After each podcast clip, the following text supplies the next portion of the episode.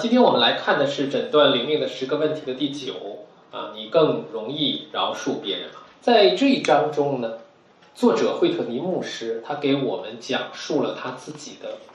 在过往的牧会中的一个很特别的经历啊，我觉得这个故事本身他的经历本身与今天的主题非常的贴切，所以相信大家读过这本书的人一定也有跟我的同样的感受。因此呢，我今天会引用他的个人经历，来帮助大家思考关于饶恕的这个主题。在惠特尼牧师27岁那一年，还很年轻啊，他当时刚开始牧会，他成为了美国南部一间农村小教会的牧师。他在那间教会呢，那一间教会在过去的21年里有过17任牧师。如果我相信在座的弟兄姐妹，如果你去过不同的教会，你就明白21年里有17位主任牧师意味着什么。虽然惠特尼牧师自己他也是在这个州的另一个小镇长大的啊，在教会中长大的，但是呢，他年仅27岁，他还不知道，无论主任牧师如何辛苦、充满爱心的工作，有一些教会的成员仍然会恶意的对待他。他当时以为只要他爱信徒，对他们宣讲神的话专心服侍，就一定会得到会中给他友好的回应。当时呢，在教会中有一位女士，名字叫帕翠西，她不断的反对牧师。一开始呢，只是意见不一致，渐渐的演化成她对牧师的批评，再后来批评变得更加刻薄，直到发出公然对抗和挑战。那有一次呢，这位女士她嘲弄牧师说，如果你真的有你讲道时那样宣讲的信心，那么你就应该离开这间教会，相信神会供应你。1年之后呢，帕翠西在惠特尼牧师休假出门的期间，他召集了一个会议成员的一个会议，召集了一些人，他目的是想解聘这位牧师。之后呢，帕翠西他邀请牧师参加了另一个会议，在这个会议上他公开的羞辱牧师，试图削弱这个牧师对教会的带领。虽然呢，最终他的努力都落空了，但是在经历了15个月翻江倒海一般的挣扎和痛苦之后，那上帝最终为惠特尼牧师开启了另一扇服侍的门，他去了另一间的教会，他在另一间教会中继续服侍了15年的时间。虽然在那15个月痛苦的经历和巨大的心理压力虽然过去了，但是对惠特尼牧师和他妻子夫妇身上造成了巨大的伤害，他们经历了5次住院、3次手术，他们在婚后16年都没有孩子。那这是心理的压力带来了身体上的很多的伤害。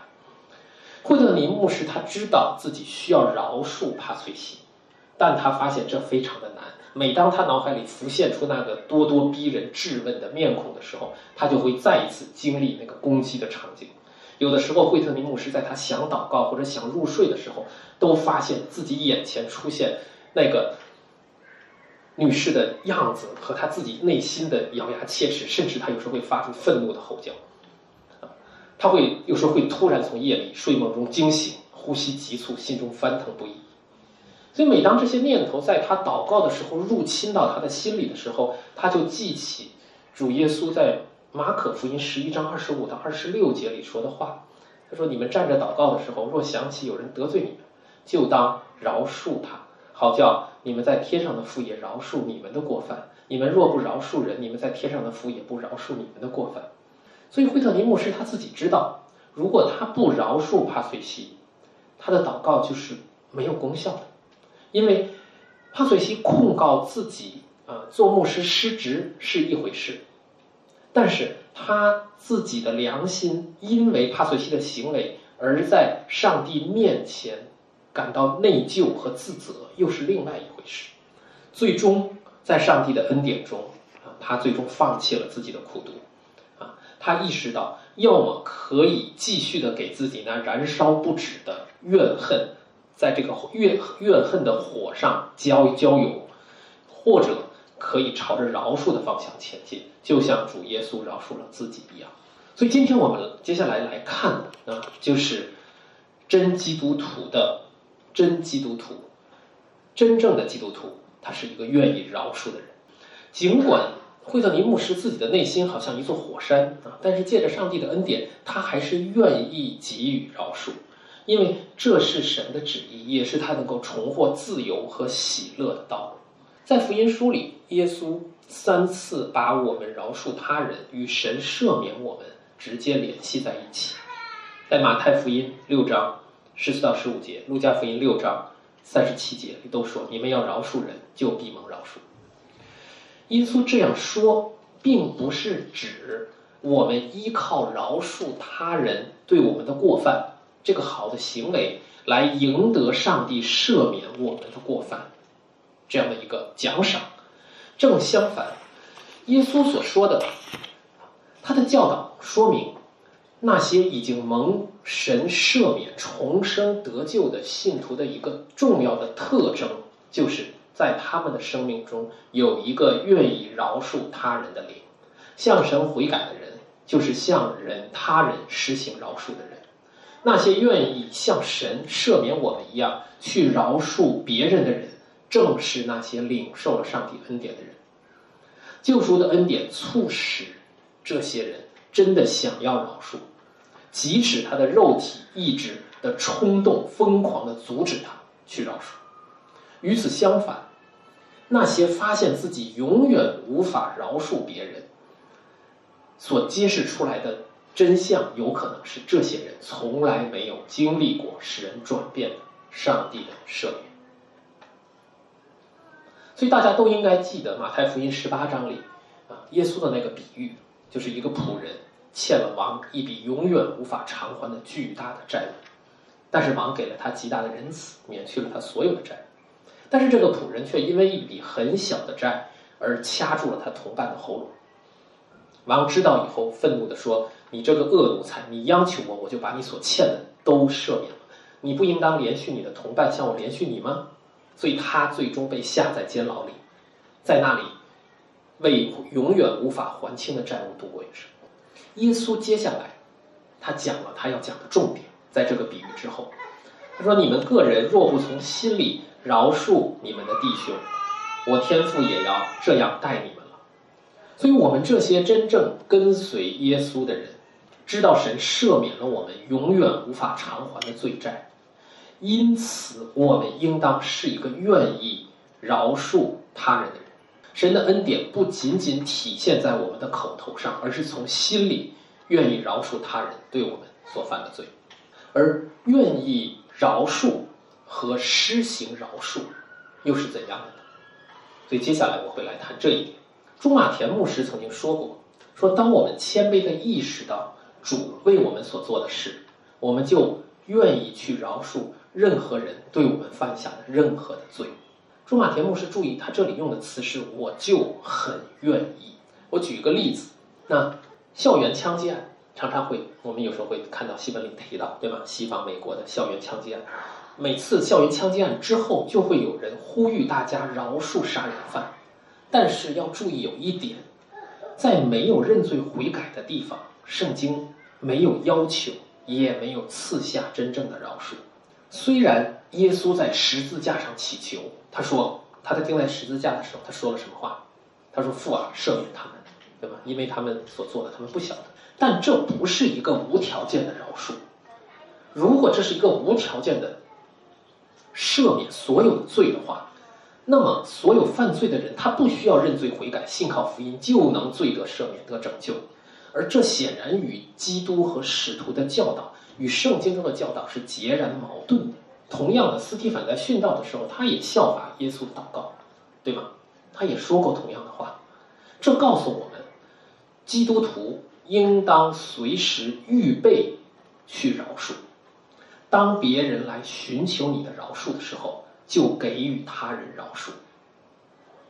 所以这里我谈到一个词，预备饶恕。预备饶恕意味着什么？无论冒犯我的人是否来寻求我们的饶恕，我们都应当抛弃我们带着罪的苦毒和仇恨。当别人来寻求饶恕的时候，我们就已经准备好了去完成这个饶恕的过程，告诉他说，我饶恕你。有一位圣经学者莫里斯说过，无论在哪哪件事情上我们总能找到一些合理的好的理由来解释，来为自己辩白，说我们不需要饶恕别人，但那些理由总是错的。努力在基督里成长的基督徒能够认识到那个错误，并且对自己说，我已经预备好了去饶恕。那接下来我们要看另外两个词，就是饶恕和忘记它们之间的关系和区别。圣经里没有谈到饶恕和忘记，把这两个词放在一起，没有这样的一句话。但是上帝给信徒的应许是，我要赦免他们的罪孽，不再纪念他们的罪恶。这是在耶利米书31章34节所说的，是关于新约的伟大的应许中提到的。因为神在过去、现在和将来，他是无所不知的。上帝真的会遗忘我们的罪吗？不可能的。神在这里所说的饶恕，意味着他将不再纪念我们的罪恶，永远不再用这些罪来指责和惩罚我们。而这恰恰就是我们应当饶恕他人的方式。当我们说我已经饶恕了你，并不是承诺我永远在脑海里不会再想起这件事情，或者说我们刻意的从脑海里把这件事情擦除掉，而是我们承诺，我们答应永远不再用这桩罪来指责那个冒犯你的人。虽然我们可能不会完全忘记这些冒犯，有的时候还会浮现在自己的脑海中，但是我们却要像忘记一样去对待，去在之后的每一天这样对待那些曾经冒犯过我们并且被我们所饶恕了的人。回到惠特尼牧师他的经历，他首先战胜了自己不愿意饶恕帕翠西的情绪。这个过程仿佛是从伤口里把那根扎进去的箭头拔出来的那个过程，是伴随着极大的痛苦的。但是当箭头拔出来之后，他愿意预备去饶恕对方的时候，他的灵魂就开始轻松的可以呼吸，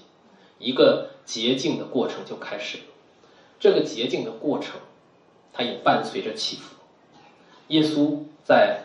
路加福音17章3到4节里教导我们，他说，你们要谨慎，若是你们的弟兄得罪你，就劝解他，他若懊悔，就饶恕他。倘若他一天7次得罪你，又7次回转说我懊悔了，你总要饶恕他。所以如果我们按字面上去理解这句话的意思，就是无论这个人他真诚的悔改多少次，我们都应当愿意饶恕那些悔改的信徒。虽然惠特尼牧师他频繁地回忆起帕翠西攻击他的情景但伴随着这些记忆，他不得不在每一次都要回到十字架那里，重新坚定他愿意饶恕的决心。虽然伤口第一次揭开会很痛苦，但是第2次就没那么艰难，因为上帝的医治的过程已经开始。所以不久之后，他渐渐的已经可以毫无苦毒的想起帕翠西这个人，虽然这个女士从未真正来请求他的饶恕，但是惠特尼牧师已经预备好了给予他饶恕。总结今天我们所看到的这一章关于饶恕的话题，我们相信关于饶恕这个问题和我们每一个人都是息息相关的。 C.S. 路易斯曾经说过，他说，人人都认为饶恕是一件好事，直到他自己遇到需要饶恕的事情为止。如果你觉得自己没有什么需要饶恕别人的地方，那么也请你放心，也许很快你就会遇到。所以在这里我会有3个对大家有帮助的鼓励给大家。第一，就是你预备好饶恕了吗？也许这个问题呢，反过来问更好，就是你想一想，有没有谁是你不愿意饶恕的？是教会里的某一个人，是公司里的某一个人，或者是你的邻居，或者是你家里的某一个人吗？他们的面孔和他们的声音出现在你脑海中的时候，出现在你眼前的时候，会不会引起你内心的苦毒和怨恨？那么解决的唯一的出路就是效法基督一样有乐意饶恕的心。第二，你要主动的启动饶恕的这个过程啊。如果是别人得罪你的是一件小事，我指的是一个客观上来讲真的是一件小事，而对方也不知道，那么你确实就可以选择完全的原谅和完全的忘记。注意，当我说这里，当你决定忘记的时候啊，不仅仅是你头脑中的淡忘，而是任何时候永远不要再提起这件事去指责对方。如果你觉得对方对你的伤害你始终存在你的心里，你无法释怀，那么你首先你应该预备好去饶恕对方，然后你主动的去找他的本人，因为他不知道这件事，对吧？不知道伤害了你，你需要面对面的指出他在哪件事情上你觉得他伤害了你，而且你要努力的去达成和好。如果他愿意为此道歉并且寻求你的原谅，你就应该在这一时刻及时的给予他饶恕，这就是预备饶恕，对吗？在基督里彼此和好，这就施行出真正的饶恕。反过来说，如果他不愿意为此道歉，或者他不认同你所说的，那么你就应当按照马太福音18章的原则，你应当带着其他的成员一起去找他来面谈。如果还是不能解决，你就需要告诉长老，请教会的介入，这是合乎圣经的处理方式。那第三点，最后我要问大家你喜爱饶恕吗？很多自称为基督徒的人太容易被得罪，有些人甚至对自己记仇的能力，对自己拒绝谦卑、抵制寻求饶恕或者给予饶恕的这样的习惯，甚至引以为荣。然而今天惠特尼牧师他的经历和他的给我们所写下的这些文字，使我们看到真正的基督徒喜爱饶恕，这是一件美好而敬虔的美事。饶恕是我们在敬虔中成长的重要的标志。5世纪有一个传道人叫约翰·屈索多摩，他曾经说，没有什么比饶恕他人的伤害能让我们更像基督。好，让我们一起来低头祷告。圣洁、公义、慈悲、怜悯的父神，若不是因着你的拣选和怜悯的恩典，我们早已死在自己的罪恶过犯中。我们感谢你，让你的爱子耶稣基督担当我们的罪债，为我们钉死在十字架上，又从死里复活，使我们里面被圣灵重生，悔改信靠基督，